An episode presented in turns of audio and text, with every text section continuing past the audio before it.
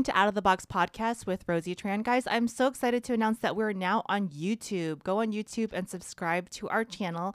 We're getting all the episodes there. So 100 plus episodes. Be patient with me. I've gotten like some of them up, but I'm really excited. Um, today I have a very special guest. You guys know I've been going on a crypto rampage lately, but I have someone who wrote a very inspiring book that I've seen come up a lot with everything that's going with um, BLM and everything that we've seen with the movement for racial equality. And he wrote an amazing book, Isaiah Jackson, called Bitcoin and Black America. I'm so excited to have you on the podcast. Oh, yeah. Glad to be here. Glad to be here with you today on this platform. I'm, I'm so glad for this invite. Definitely. Yes. I was so excited. I saw your book come up a few times because I follow a lot of people on Bitcoin mm-hmm. Twitter. And, um, it's very disheartening sometimes being one of the only women in crypto and one of the only minorities. And I was like, whoa, whoa, whoa, who's this guy? And his book's called Bitcoin and Black America. So I got really excited when I just even saw your book um, because Bitcoin Twitter teams tends to be a little bit white. very white and very male. Yes. very male and very white. Yes. And um, that's actually one of the issues I have with it is sometimes I you know, will tweet about stuff and I'll have these bros, um, these chads, you know, attacking me and I'm like looking at their profile. I'm like, whoa, whoa, I've been into Bitcoin since 2009. I've never, you know, what it, attacking me as if I'm not knowledgeable, you know, or that, that I'm jumping on the bandwagon. So I was really excited to see a different colored face, a different looking face in the Bitcoin space. And that was really awesome. And then I saw your book and I thought, oh my God, I have to have him on the podcast.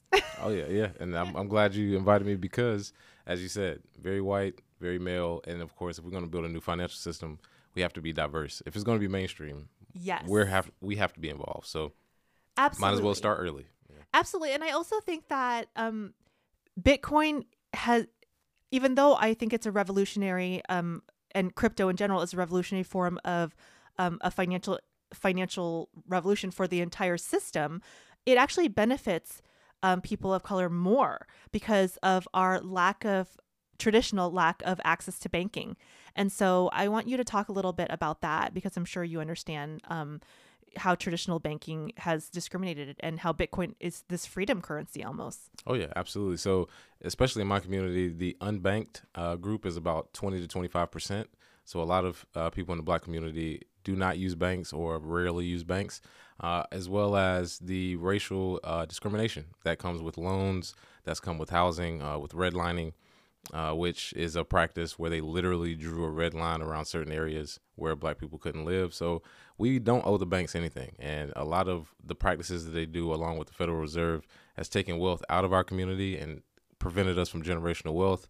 And the reason I'm so adamant about Bitcoin is nobody can stop you. The barrier to entry is very low and anybody can use it. So you don't have to, you know, go through these centralized systems that usually discriminate based on, you know, some sort of they're, they're pretty slick with it. They you know they, they don't they, yeah they won't say outright no black people can get loans, but they'll say well in this zip code the rates are higher even though there's no actual you know reason for it to be. You can have the same credit score, same qualifications, and they still wouldn't give you a loan or help you with your business. So in my opinion, going forward, we have to have a money system that is free of human bias and uses math and uh, the algorithm uh, security that we need in order for it to work. So Bitcoin to me is the best solution. It is. And I want to talk a little bit about you what you just mentioned because a lot of people might be scratching their heads saying, mm-hmm. "Well, what are you talking about?"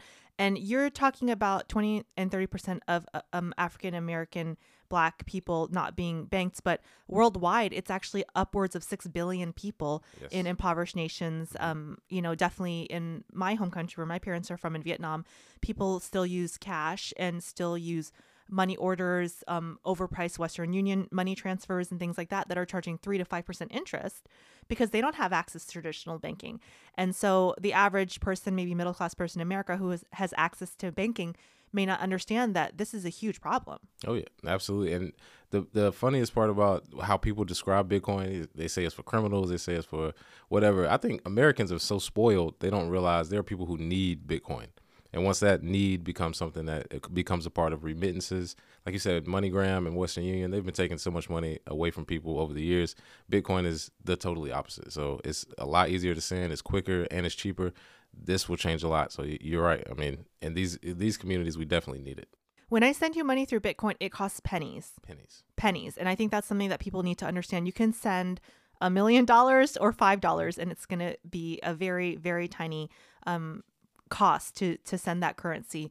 Whereas when you know if i want to send money to my cousins in vietnam it's going to cost me a hefty you know more than a penny. Oh, yeah, more than a couple pennies. Yeah, yeah. and so that's taking money taking and capital out of my pocket and disempowering me and disempowering my relatives living in those countries. So i think that's really important for people to understand. As you mentioned we're very spoiled and i think that's actually one of the reasons that america has had such a slow adoption because the usd is a little bit stronger currency. But in countries like venezuela and turkey where um, currency they're having currency crises due to the petrodollar and other, other things um, people are like jumping on to bitcoin and crypto. Yeah, and the use case is very apparent to them because they they've already gotten to a point where they don't trust their government and the fiat currency that they receive they it's devalued. So they've seen it go away. Like I said, the U, U.S. dollar has been so strong for so many years. The Federal Reserve has been around 107 years. So pretty much nobody alive has seen our economy without it. So we trust in the U.S. dollar. The problem is when other countries don't. Bitcoin is international, so that value is going to go up wherever it's used. So absolutely, I'm with you there. Exactly. And the store of value is very important because um, there's a certain amount of Bitcoin. Uh, for those of you listening who are not familiar with Bitcoin, um, Satoshi only made a certain, he or she or them, Or them, yeah. or them. Who knows? But that's actually a good thing. Nobody knows who they are. yeah, it's it's a very um, it's a certain amount of coins and that's it. Whereas the Federal Reserve is just, I mean, they just printed three trillion and they continue to print. Yeah, and, and they don't lie about it. They literally come on TV and they tell you we're gonna rate, we're gonna increase inflation. Uh, all the prices of goods are gonna go up because we need to print this money, and then we're gonna give it to our friends who can do stock buybacks. That's why stocks are going up, and we have 40 million unemployed. It makes no sense. So, you, I mean, as far as how Bitcoin works, scarcity is the way to drive value. Definitely. Exactly. And so that is a great store of value for people who are concerned about the economy. But especially, like you mentioned, in minority communities, people need to learn about this technology because I. There's a famous quote, and I think it's a Henry Ford quote about if people knew how bad the banking system was, they would be rioting in the streets. And there have been um, a lot of protests and riots lately about social injustice and inequality. And Bitcoin is a solution to part of the problem because I don't think people realize how um you know people know about some of the practices you talked about redlining the um uh prejudice in issuing loans and things like that but i don't think people understand that is something that maybe a banker can look at you and be racist but i don't think people understand that the entire system itself is actually creating racial inequality Oh yeah, absolutely. And the trickle down effect or the basic distribute uh, distribution of money to federal uh, central banks in different states and then down to these private banks basically creates a system where the money is given to a certain group of people whether or not you're qualified and that does create the racial uh, bias. And then long term you start to have people where they feel like well my family worked hard.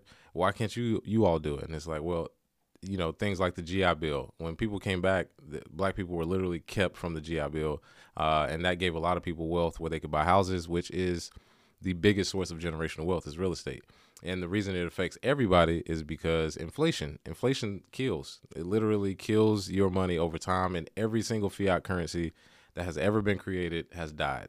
So if you think the U.S. dollar is immune to it, you're playing yourself. It's literally just like any other fiat currency. They print it when they feel like it. If fiat currency worked, the Roman Empire would still be around today. It doesn't. It inflates the prices. It makes people over time lose their money, which is a reason why I know personally in our community, in the black community, the median value of wealth is the same since the 1960s. And it's not as That's if scary. people have stopped working hard. It's Yeah. just, I know when my grandfather had a job, my grandmother could stay at home and they could buy a house and they can get a car with just one job. Now you have two people working and you can barely afford rent and then barely afford, you know, some some of the goods you need. So it's inflation. Inflation kills over time and that's how it affects everybody cuz even if you feel like, well, this system is working for me, you should have more. Actually, uh, you should s feel like you've been stolen from because you should have more because of inflation. They've literally made your uh, your purchasing power less.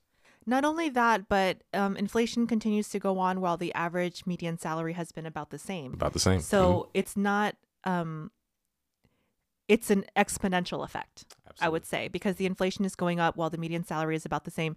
In addition to that, as you mentioned, you know, two people are working and they're still barely making ends meet, let alone single moms or single parents. Yep. So that is compounding actually against them. hmm Yep, and and when you get into communities that are already uh, sort of biased against or you know sort of beaten down as far as economically, it's even worse. I mean, it's like if we were already struggling, and then you throw in inflation on top of that, on top of not having as many opportunities, you start to look around. It's like, all right, we need a different solution. What what can we do?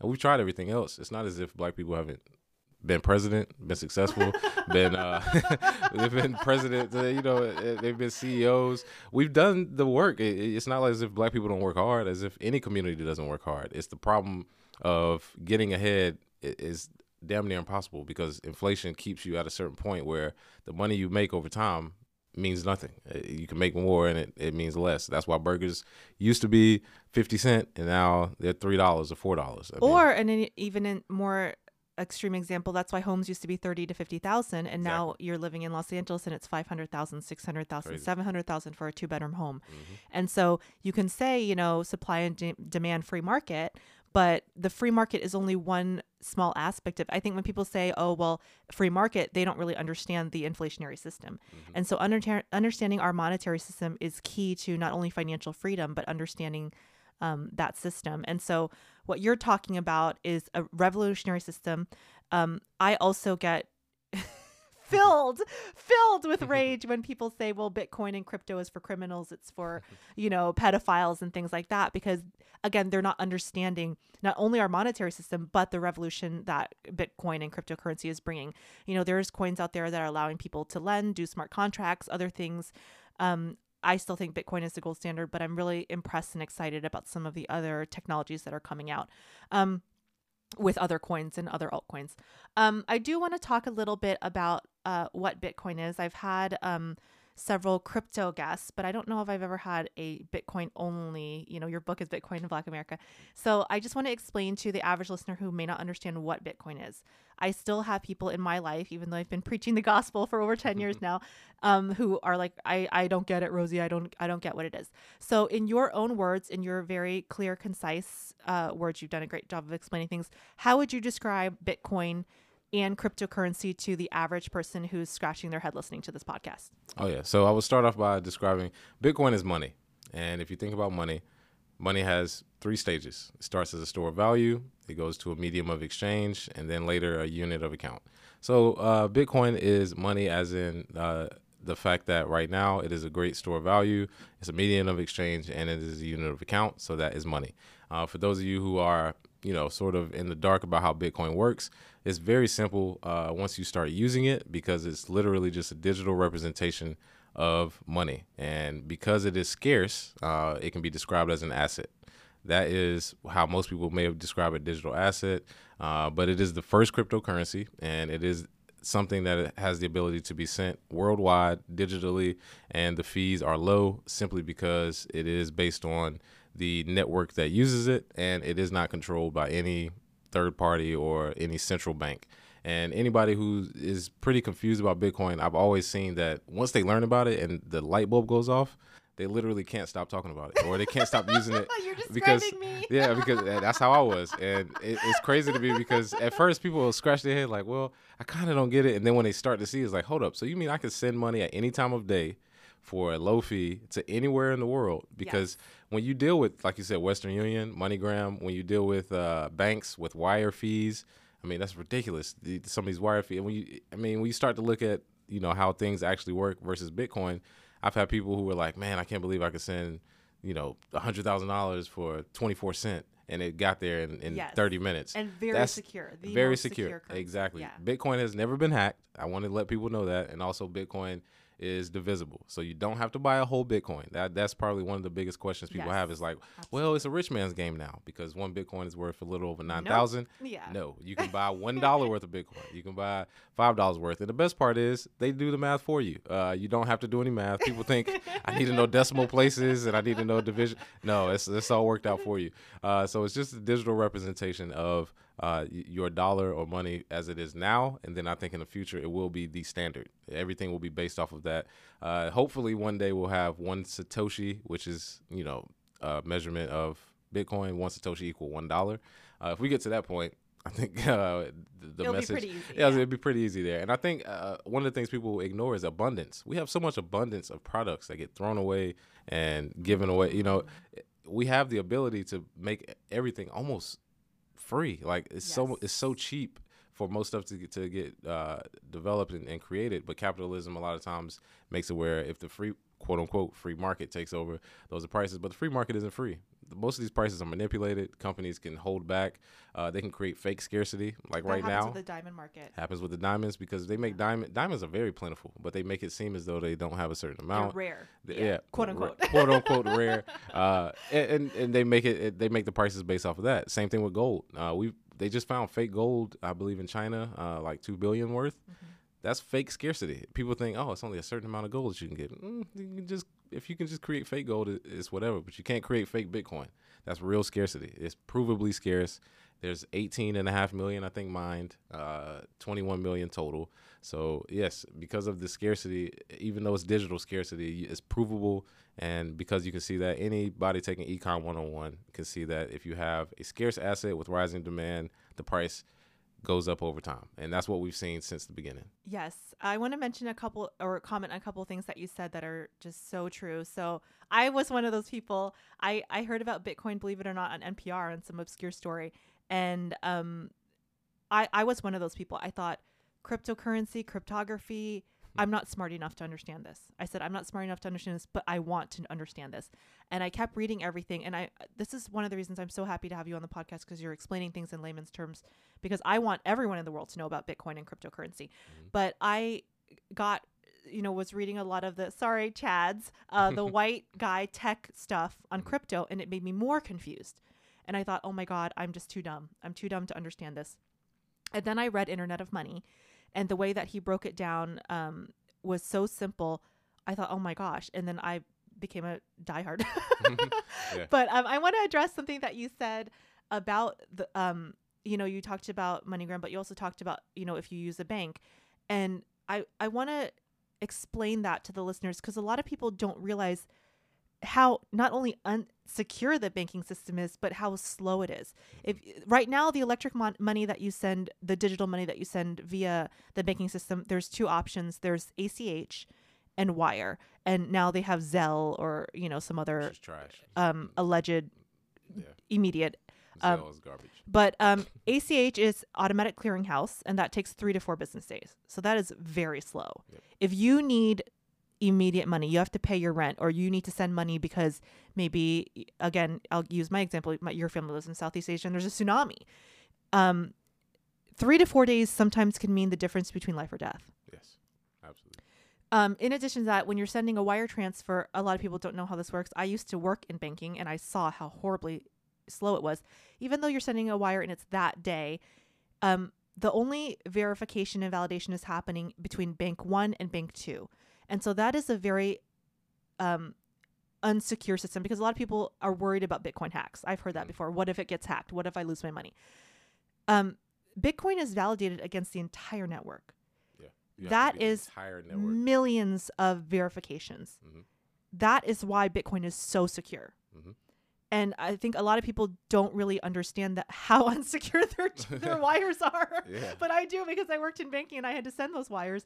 And it's literally just Chase Bank or Bank of America validating that transaction. That is one and one. And so that can become hacked and it does become hacked. Wire fraud is a huge problem in banking. hmm absolutely. And and when you get into how the banking systems, the centralized uh, ledger that they use, they have a few tricks that they use as well. Like they can reorder uh, purchases in order for you to get a uh, overdue balance. So then now you have to pay an extra thirty five dollars on top of that. They also have monthly fees. They also have, of course, the wire fees we talked about before. They have $25 on each side. That's exactly not Yeah, pennies. yeah, and, and it's like what what are we paying for? You literally just change the numbers in a ledger. On it's a not ledger, even yes. that's it. And then now we have a national coin shortage. I try to get coins to wash clothes. They only were like, well, we can only give you ten dollars worth. It's like, how are you a bank and you don't have money anymore? I mean, and then fractional reserve banking. Uh, the fact uh, what that is is banks only have to. They used to only have to have three percent of the money that they claimed on the books in cash. That number now is zero percent. They don't have to have any cash in the bank. Very scary. But in your bank account, you can say, "Oh yeah, I got ten thousand dollars." But if you go in and try and take out ten thousand dollars, good It's luck. You got to have an interview. You got, and they probably don't have it. I have a friend that tried to take out three thousand, and they were like, "Well, we can only give you seven hundred today." Like So that's why those so- artificial limits are set. Or, Artificial or, limits for example, 500 at the ATM or five hundred at the ATM. Because exactly. they don't have the money. They just don't have the money, and that's the one thing about Bitcoin is whenever it's always there. It's always there. It, it- it's not like if, if I have the money, I can send it. It's it's no centralized bank that's like, well, we're going to distribute it, which to me is fake scarcity. They try to make it, you know, basically like, well, we can't do it because of whatever arbitrary rules they come up with. But yeah, you can. You just print it three, five trillion dollars, however much they print it. Yeah, you out just of thin air. out of thin air. Yeah, you can. You can just type the numbers into it, and that's all it takes. So, yes, it's a very different system. And I think the only thing holding people back is the education, which is why I'm glad we're doing this. Because once people see that, they're kind of like, well, then why is the banking system Even here. even here?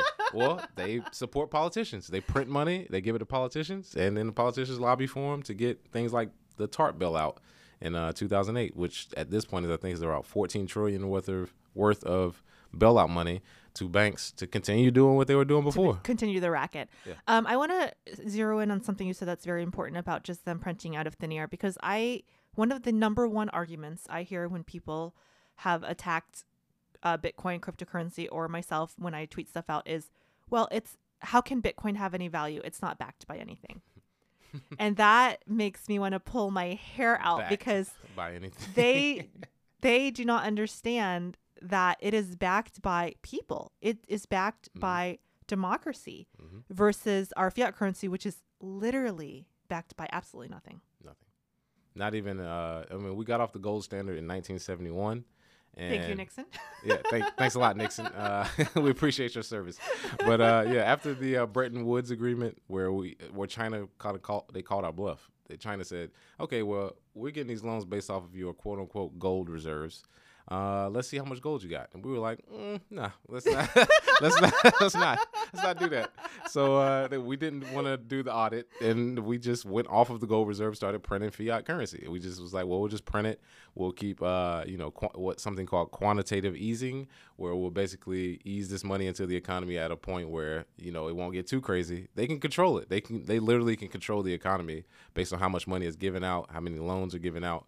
Uh, so yeah, that started in 1971. And when people say Bitcoin is not backed by anything, the consensus of your dollar is only based on the fact that when I give you a dollar, you can give it to somebody else. But that's forced consensus. They force you to accept this money. Bitcoin is consensus among people who want to use it. So if I give you Bitcoin and you realize Bitcoin's better, so can I pay somebody else? That's how you get the a circular economy with money. That's how money works. Because it's not no money is backed by anything. Gold is Exactly. not the It's standard to back. It's a metal. Like what is gold backed by? You know what I mean? They found more gold in in other places all the time. And even when people say what is it backed by, it's people. People use it. The consensus of people to use it is what it's backed by because that's how you start to get things like uh, Fortnite bucks. What is Fortnite bucks backed up by? The people who use it. Everybody who uses.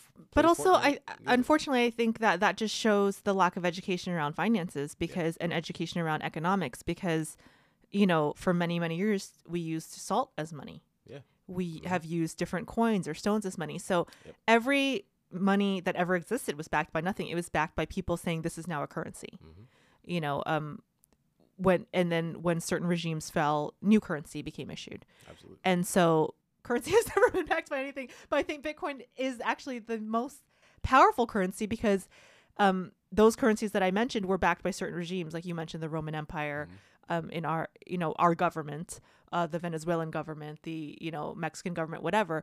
But this is backed by the entire world hmm because of the decentralized nat- nat- nature of it. Absolutely. And so I think this may Bitcoin may be the most powerful and strong currency that's ever existed. Oh yeah, and it's unconfiscatable. That's the biggest thing. Everything issued by government, they can take it back. I mean, they did it before in the 30s or the 20s when there was a Great Depression. Everybody had to turn in their gold. It just happened two and- years ago in India. and that just yeah, I was it just happened in other countries that people don't understand. Is like U.S. is spoiled because we think it can't happen to us. You look at other countries, like it's happening right now.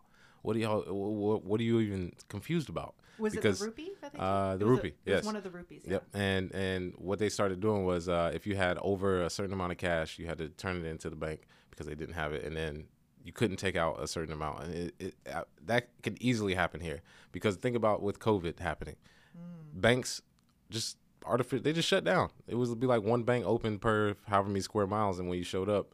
They could literally say, "Oh, the ATMs don't work." So then, what are you going to do? I mean, at that point, so you have to have a plan B. Bitcoin, I think, is that plan B. And of course, anybody can use it, anybody can send it, and it's never going to be taken away. There's no somebody. racial lines. There's no color lines. None. There's Mhm. no lines on sex, gender, anything. It's just based on math. It's very um, clean currency. Mhm. There's Absolutely. there's no First time ever. Everything else has always got some sort of bias, but this is for the first time. Is, yeah, it's not built on the the backs of the poor. It's not. It's just code. Mhm. It's just code. Absolutely. Thank you, Satoshi. Yes. Whoever you are. Whoever you are, yeah, or they are. There's yes. yeah, there's a theory that it's multiple people. Yeah. Um, so I started seeing your book pop up a lot um, during the Black Lives Matter um, protests. I saw your. I wasn't following you, but I think because of my algor the Twitter algorithm, you were showing up on my timeline, and I'm like, hey, what's going on over here? Mhm. And so you believe, and also I believe actually, that um, Bitcoin is a form of peaceful protest against the corporate banks, against the racist system of the corporate banks. Um, talk a little bit more about that. Oh yeah, absolutely. So after the George Floyd incident, one of the things we saw was uh, the amount of people protesting and rioting in the streets. Um, unfortunately, I'm 31 years old, and I'm kind of tired of seeing that without anything following it up because I've seen this before, and I can only imagine people who were around during the civil rights movement who have seen this over and over like, "I- I'm done with this. yeah, it's like I, okay, we marched. Everybody was mad. It was you know clashes. Okay, now now what? And there hasn't really been a clear cut economic solution. Uh, after that, when the smoke clears, there has to be something more. And one of the things at the protests I saw were people with signs saying you know Google Bitcoin in Black America. There was a guy out here in L.A. that spoke about Bitcoin at a protest. And I think what's happening now is a change of mindset. Is people are protesting, but they're like, what's the next step? It has to be economic. Nobody cares about you unless you do one of two things. It's either money or violence. That's how you deal with a bully. It's only it's, so if violence is not the way, which it, it really isn't, because how many people are just going to go out and start killing people, bankers, whatever? That's not going to happen. So it has to be money. And if you want an example, uh, just on a you know kind of surface level, is all of these companies when they felt like they would lose money without saying Black Lives Matter, they started saying it. I really don't think most of these companies give a shit about black people, but they put Black Lives Matter and they will put it on their store. They'll put the signs up. They'll put out a statement. they don't want to be They the will ha- one socially unconscious company. Exactly, because they would lose money. Starbucks flip flop how many times back and forth because they want to make sure they don't lose money because you can't use the bathroom if you're black. Just uh, kidding. Black Lives yeah Matter. exactly. Oh, you can't wear Black Lives Matter apparel. Oh, okay, now you can't. Like they flip flop for that reason, and everybody's putting out these statements, in my opinion, because they understand that they could lose money. So if you think about that on a broader view, if you could say the entire system could lose money if we could slowly, as a peaceful protest, you can do it from your house, from the couch. If you're lazy, you don't even have to. you don't have to march anywhere.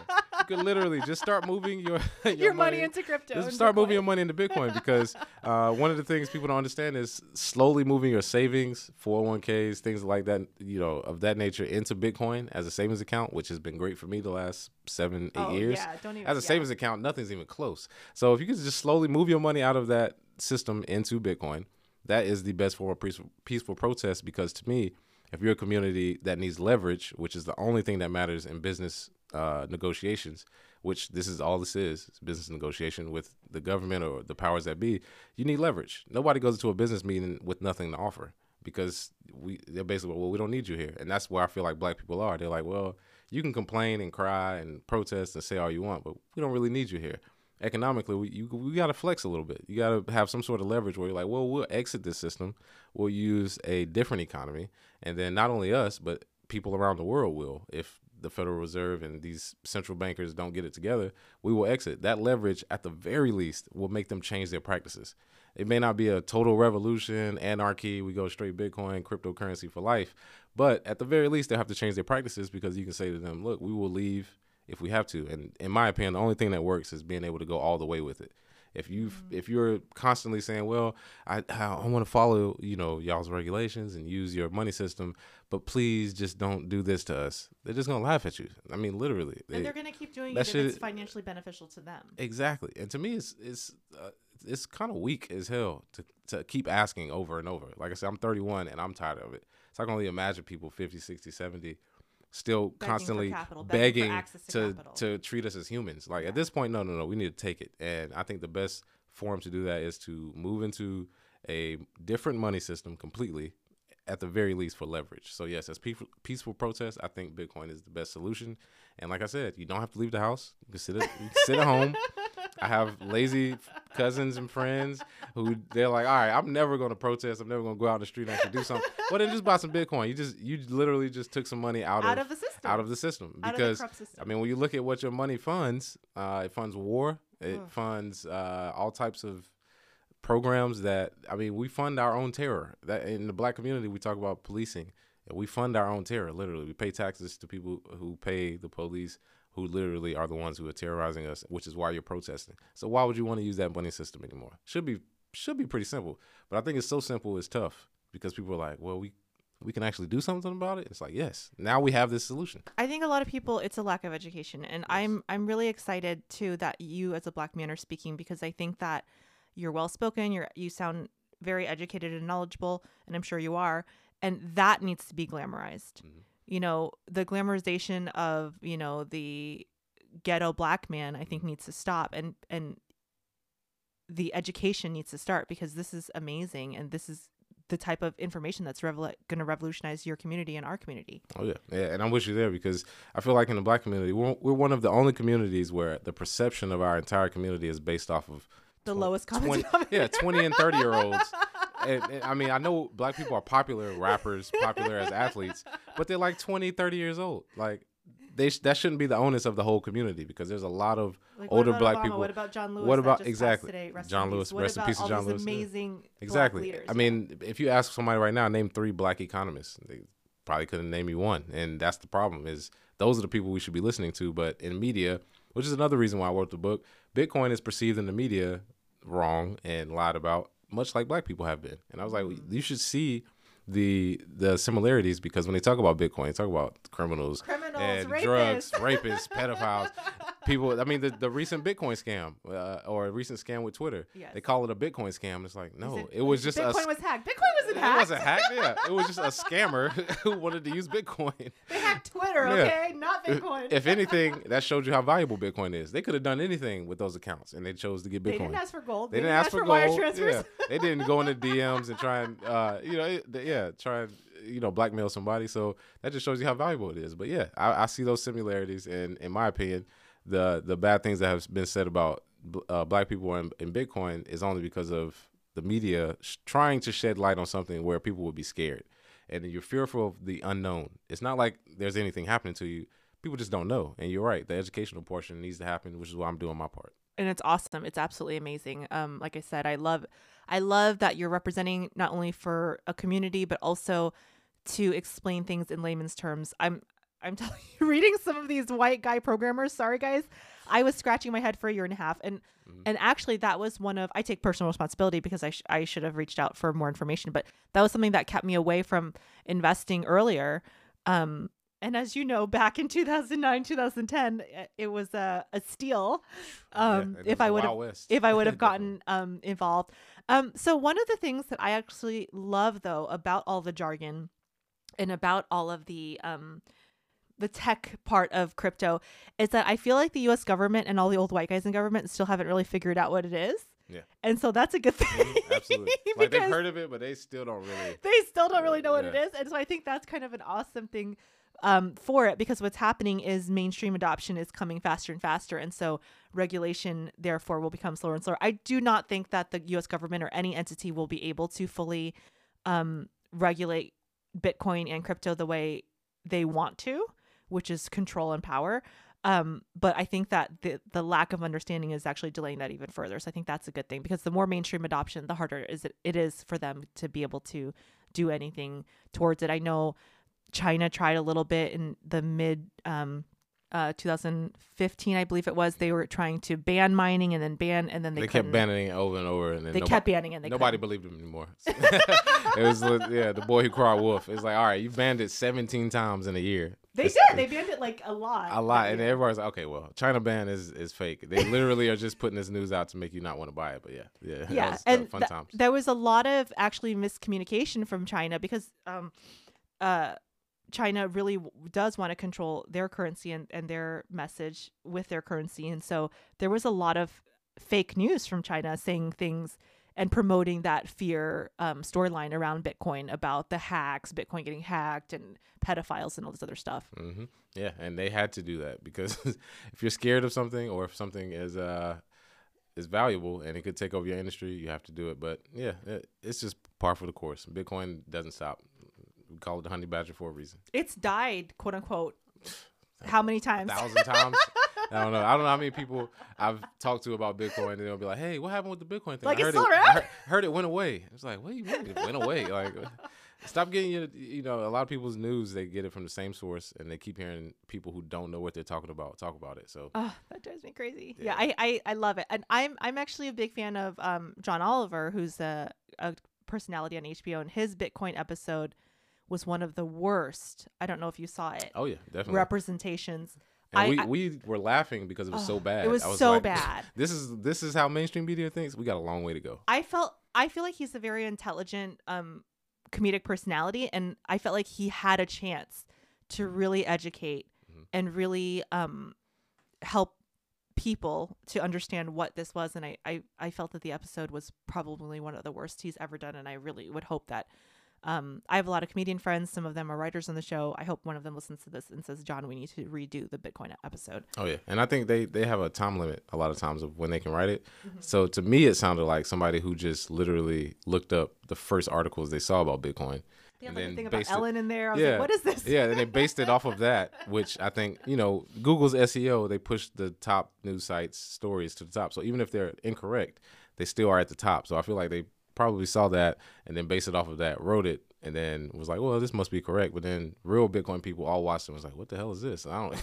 this is, has nothing to do with it. And of course, you know they had to make it comedic. So when you're on a time limit as a Yeah. comedian, you know we gotta you got to get it out. You got to make it funny. Yeah, and making fun of it wasn't the problem. It was just a lot of it was just inaccurate. So it was misinformation I mean, hey, if John Oliver, if there are any writers listening, if you need some help, I can give you the Bitcoin information. You all can make it funny. Uh, we can go from there. It's, it's so much funny stuff that happens in Bitcoin. You probably could get a movie out of it. I think somebody is writing a movie about There's it. So so well, I'm scared that movie is going to be completely. I'm scared, trash. but yeah, I think it um. I've actually been really, really impressed and really proud of the Bitcoin meme community. yes, absolutely. top one, top one, easily. Is nobody beating the Bitcoin meme because we've literally memed things into existence. Oh my god, the Bitcoin uh, meme community is awesome. And, and you even have Elon Musk. He just put up a Dogecoin meme this morning. I know, I just retweeted. yeah, like yeah, it, it's just like it doesn't stop. I mean, we've literally become a part of. I think it was Yahoo Finance. They had like a uh, uh, Dogecoin meme when it first pumped on TikTok, Mhm. and they were using like a Dogecoin. You know, like uh, I forget the the Is way it Doge talk. or Doggy Coin? I, I'm not sure. I always said Dogecoin Nobody ever knows. because I, that's how I heard it when I was described. But then some people say doggy coin, some people say Because it's a Dogecoin. dog, right? It's a picture. Exactly. Yeah, I, I don't know. It, it, even the way it started, I remember when it first started, when Jackson Palmer first developed it in like 2016. I remember reading about it, laughing, and then they like funded the Jamaican bobsled team, and it, was just like a bunch of weird stuff. So I've always had some, just because you know, I mean, I just thought it was fun. But yeah, it, memes are perhaps the best part of the community. I mean, I don't, I don't think there's too many other communities on Twitter, especially where memes are so adamant. I think the Bitcoin meme, meme community and the crypto meme community, they have brought me to tears laughing, and I'm, I'm really proud of them because um, a lot of the memes are not only funny, but they're educational. Oh yeah, yeah, and they they make sense to people who are not going to read your book or read your article. but if you have a quick meme and people are like, like the one, uh, the Chad meme that goes around all the time, like about how you know certain crypto people will buy Ripple and then the Chad will keep buying Bitcoin or whatever, whatever it is.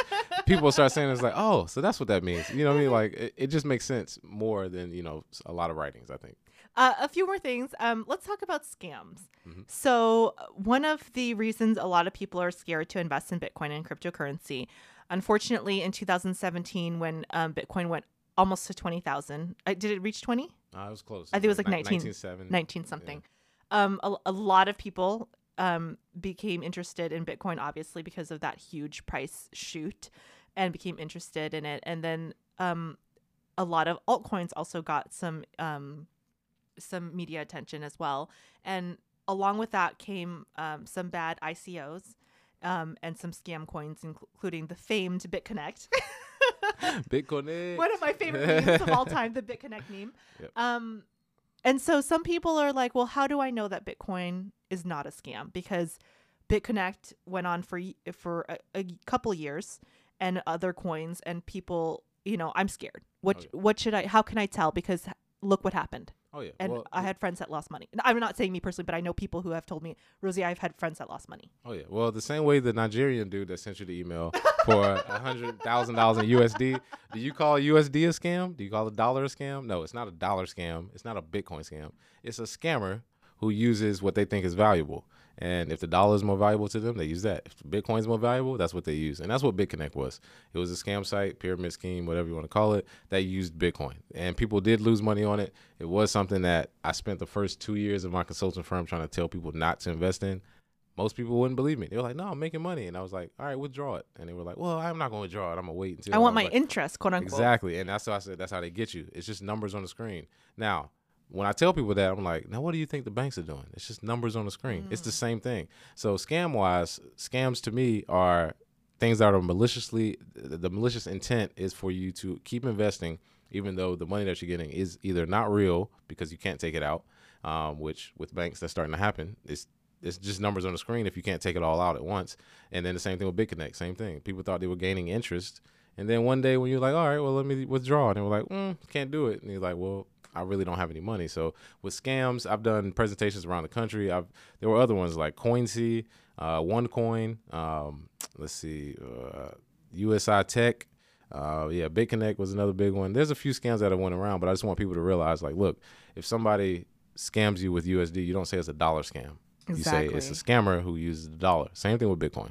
If somebody uses that, they just use Bitcoin. Also, I want to say that the scams actually, I believe, were a good thing because Mm-hmm. what happened is um, some more go- government oversight, which I, I am not super pro government oversight, but some government overs- oversight did occur in the ICO market, Yeah. and so that is actually legitimizing, Mm-hmm. and and um, because now people have to go through some more regulations to issue their ICOs. Um, there's a new uh, product called STO, which is securitized to- token offering, and those are approved by the SEC, SEC, Securities Exchange Commission. So those are very secure. So if you're interested in doing investments through an STO, um, those are verified and and um, not an issue. So I just I, I'm just saying that I I'm not pro government regulation because of what we've talked about with the racism and things like that. However, in this case, I think government regulation is bringing more legitimacy to Bitcoin and cryptocurrency. So a little bit regulation, I think, in the market is a good thing. Um, I Yeah. do, Some of those ICOs are crazy. yeah. Some of those were just ridiculous. 2017 was a great year, though. it was a great year. I'm very I'm very happy that 2017 happened. Um, we did very well um, in Bitcoin and cryptocurrency, and I'm very blessed that I was so interested in it very early on, and I'm just evangelizing across the country about it. You and me both. Um, so so that's that's a question that I hear a lot people saying that. Um, you mentioned something when we first started about Bitcoin and the Black Church, and I'm interested to hear what your take on was that. Oh yeah, yeah. So in the book, I mentioned uh, Bitcoin, the Black Church. I'm not religious myself. However, I do realize that in the Black community, 85% of Black people attend some sort of religious service at least once a week. Usually in the South, where I'm from, is uh, Baptist churches, AME Zion, whatever that, whatever your religion is. That's not the biggest issue. The issue is these churches have been there for years and there hasn't been any real change to the neighborhoods that they're in. And they've done everything. They've tried to provide housing for some people. Um, they've tried uh, to give money away, you know, as far as food, done some, you know, prison visits and giving away stuff to kids. Like they've done small stuff. But if you want a real change, in my opinion, you have to accumulate assets uh, as a church that can be distributed amongst the community in order to actually help it. So donations in Bitcoin, in my opinion, is similar to how the Catholic Church they began accumulating real estate, gold, and all sorts of things. Where to the point they're so big, uh, they really can't be touched. And if you go to the Vatican, you can see how It's vast. Exactly, you can see how vast the Catholic Church uh, empire is, and then it stretches all around the country, and they're able to support themselves economically because they don't have to worry about money. You don't have to worry about the donations. Exactly, and the donations to them is, I mean, when Notre Dame uh, burned down, they got 500 million and or whatever it was in two days. Like it took no time because of the wealth they had already built. And I think donating Bitcoin uh, in the Black Church, it's literally just a QR code on the back of the envelope, back of the flyer, somewhere in the church. Um, if you're already 501c3. uh, certified, which is for uh, any nonprofit. You can actually accept Bitcoin right now very easily, and you can store it as a store of value, or you can do sort of a, another solution I have: establish a node. You know, Casa node, Open node. It's literally plug and play. And if we have a network of churches, black churches around uh, that can share that wealth, that they can literally share that wealth, and you can actually see an increase in assets over time. And in my opinion, when you have that um, going forward, you actually have a economic base for what the future is going to be. Because if people that I've told about it, usually they're like, "Well, in the future we'll do it." And I'm like, "No, you need to start now yes. because you would rather have it and not need it than need it and not have it." So that's why I talk about the black church because only because they are the economic base for a lot of places. I grew up in a lot of rough neighborhoods. It would be one hospital, two restaurants, but it'd be eight churches on the street. And it's like, well, all right, well, if you all are the economic base, people are giving you ten percent of their income yearly why is this why are you all not the standard? And going forward you're tithing that money and that money should be used to help the community. Exactly yes. And i think if that money was in bitcoin it's transparent so you don't have these preachers that are taking it and buying themselves buying benzes and rolls and the rolls royce exactly. It's transparent so we can see exactly where the money's going. And then also you even with blockchain technology you have a voting system within the church where basically you can vote on where the money goes and it's not just and it can't be released until deacons. it's voted. Exactly yes. and it's not just seven deacons and a pastor making a decision for the you know 300 people that go there. So all of that encourages transparency. It keeps the open finance system. And then as far as Bitcoin goes itself, we all know value wise, I think we all think long term Bitcoin's value is going to increase. So why not have Bitcoin as a as a store of value for these communities? That is amazing. That is one of the most um, powerful and empowering ways I think to use Bitcoin. Mm-hmm. Um, and it's scary what you said. There's actually a vacant lot about less than a mile away from my house where you are right now and it's owned by the Catholic Church and it's been owned and pending. And I'm like, because we were looking at it, we're like, what is this vacant lot? And it's owned by the Catholic Church. So you're right. There's a lot of wealth that's hidden in that way. And because it's a nonprofit, it can be used for power and control. And that's why the Vatican and the Catholic Church had power for so many years because of that financial wealth. You also mentioned something you said, you know, they've done a little prison outreach. And I think it's very important for Black men in general to learn about um, Bitcoin and what you're talking about because 80% of crimes are financially related. They're due to poverty, they're due to theft, yep. they're due to other financial reasons. Um, they're nonviolent crimes, um, but they're associated with some type of financial aspect. So either, like I said, mentioned theft or even um, drugs for financial gain or purposes. And so this is goes back to what you originally mentioned when you uh, began the podcast with me, which is that it, that inequality. And so that, that inequality and that lack of access is leading to, you know, in addition to the policing system and other things like that, is leading to um, the black incarceration. And so Bitcoin is a freedom from that because you have that store of value. You have that anyone can access it. Mm-hmm. Oh yeah, absolutely. And um, you know, one of the people who I've helped mentor, uh, he was he was a felon. Um, and one of the things I've always said is if, if it's nonviolent and it's something related with drugs or something like that, to me they're just businessmen who sold the wrong product and a lot of them yes. are extremely smart.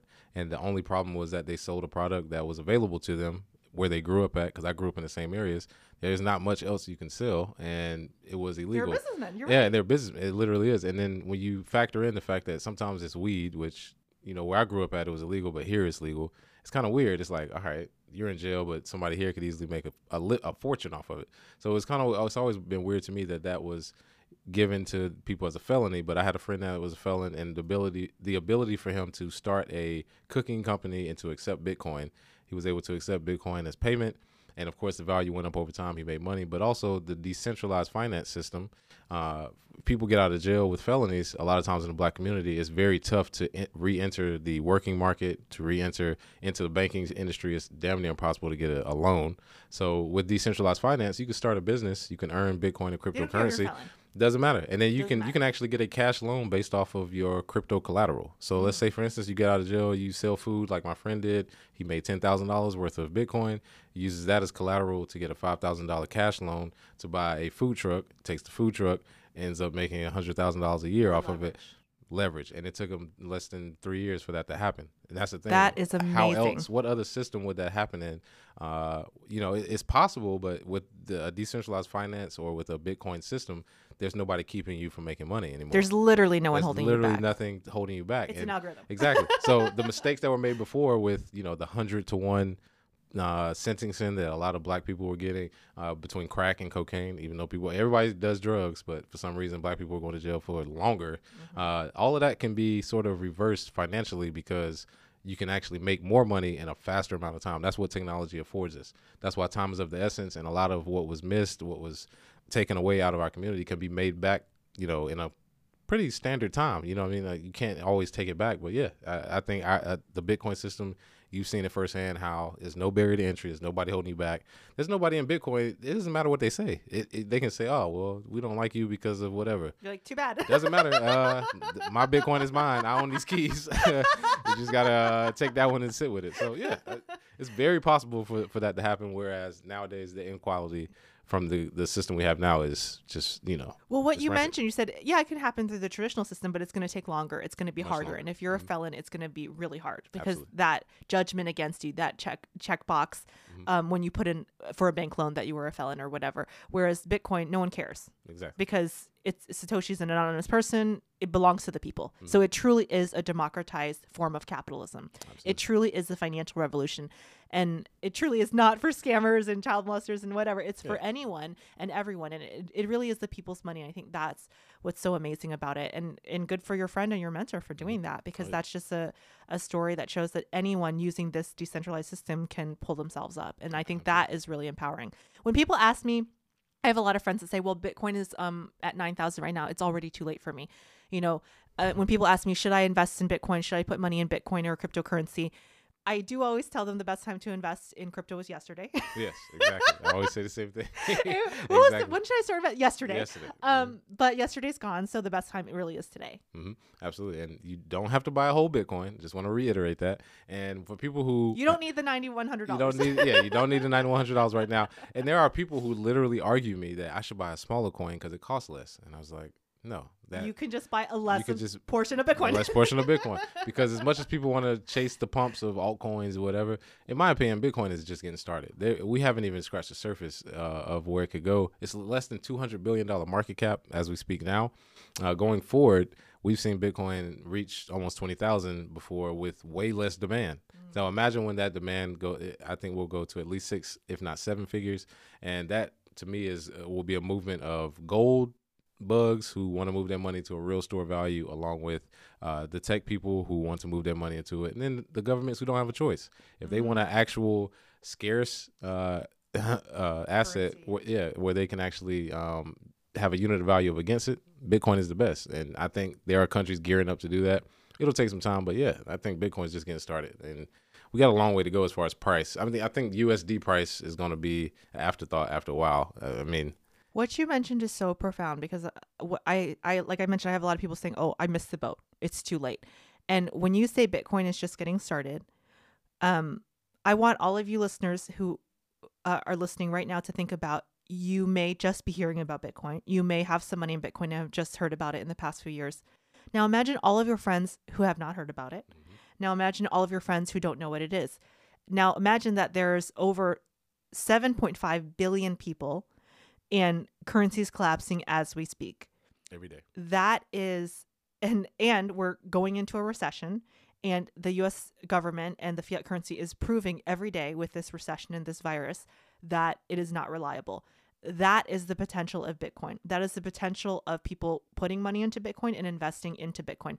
So when you say we're just getting started, you mean we're just getting started. Literally, it's only been 11 years uh, since. That's crazy. uh, I mean, it seems like it seems like 30. Uh, you know, you've been if you're in this industry long enough, it seems like forever. But yeah, it's only been 11 years.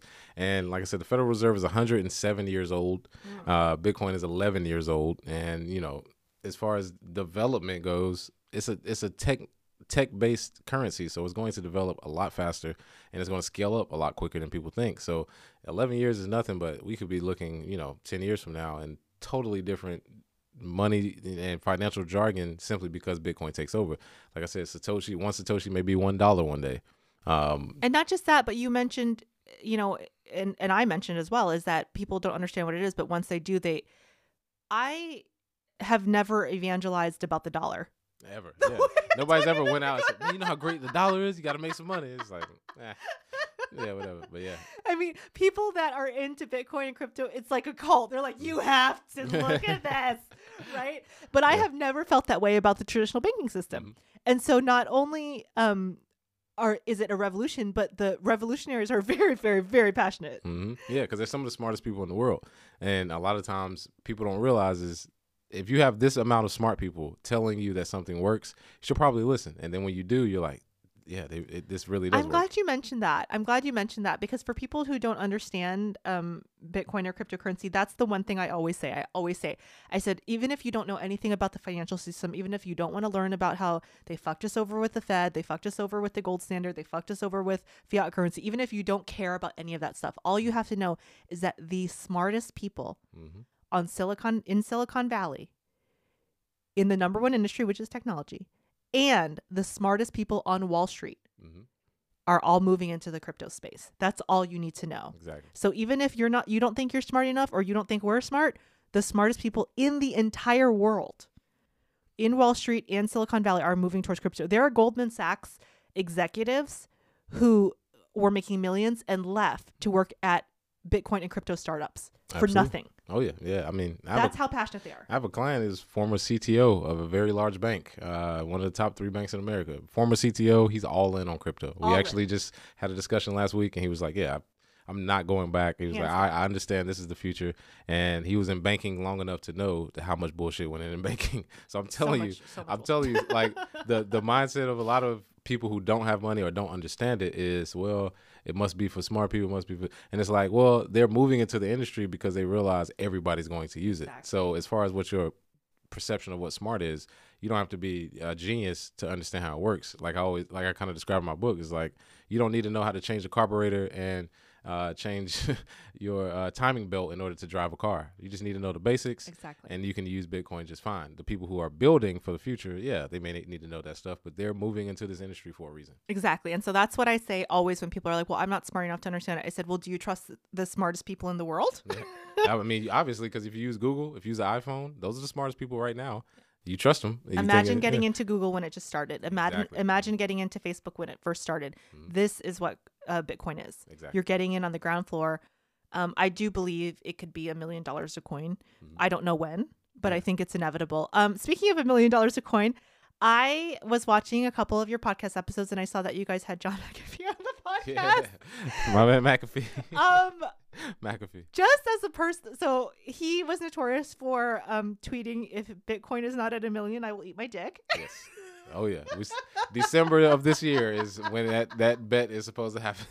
i will eat my own dick then Mhm. he backtracked on that Mhm. um you don't have to disclose if you don't feel comfortable on the podcast but how did you guys get john mcafee Uh, I'm gonna be honest with you. His wife, Janice. Okay. Uh, I actually emailed her because they put out a thing. They said anybody who wants to do interviews, email Janice, and she'll get back with you. I never thought she would even respond. And she I did? just she did. She responded. She was like, "Sure, let's do an interview." This. I was like, "Holy shit, we got John McAfee." I told I told my co-host, and he was like, "Who?" I was like, "McAfee." He was like, "Oh shit, yeah, let's go. yeah, we got McAfee. We got McAfee." Because he's one of those people like when he talks, he just says the crazy stuff. Because he's, in my opinion, one of the freest living people ever. He made he's like i can do hundred yeah he made hundreds of millions with mcafee sold the company and then he's been traveling the world he's kind of been on the run sort of been on drugs sort of been doing stuff He's a illegal character. he's just just been everywhere. Yeah he has his own documentary if you haven't when uh, you know i kind of fangirled out when i saw that. I was like oh my gosh he's he's very pro pro bitcoin. Oh yeah yeah definitely. I mean he's pro bitcoin pro crypto pro freedom so to say and that's why that that interview was so amazing because he actually I, I've never seen an interview. He went back to when he first started, as far as like in tech, and just describe the whole process forward into why he got into Bitcoin.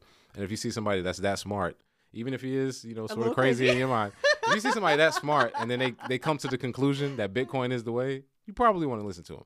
And on top of the fact that, of course, you, know, he's had his ways, but uh, like you said, his, his his ability to come out with stuff like "I'll eat my own dick" before December.